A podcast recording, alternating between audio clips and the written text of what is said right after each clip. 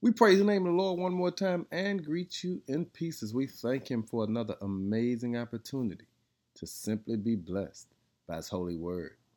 Our words for the day are always and never.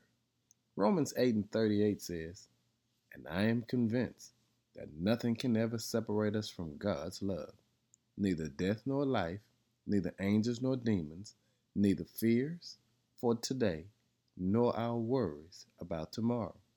Not even the powers of hell can separate us from God's love. Words matter. If you sit with them for a while and take time to really think about what they mean, they begin to have a much deeper, richer impact than at first glance. When we describe God, two words always blow my mind always and never. These two words should rarely be used, but they are two of the most important ones when describing God. Take almost any adjective you can, use it to describe yourself and others, and pair them with one of these two words, and you take that adjective to a whole new God level. For example, I try to love others well, but fall short way too often. But God is always loving. Did you get that? Here's another one.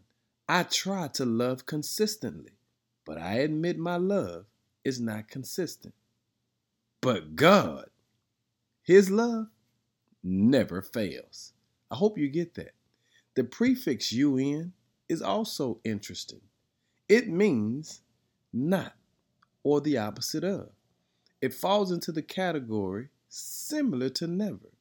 Not ever, at no time, no matter what. And you meditate on that today and watch you find this.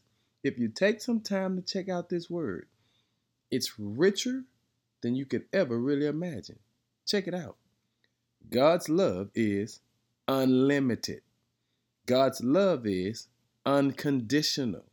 God's love is complete. You want to know why? Words matter.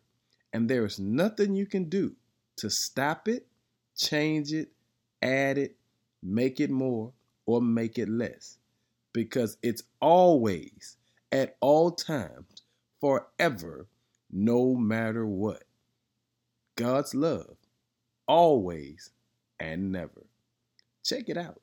You're probably going to have to replay this to get it, but no words matter. Bless him today.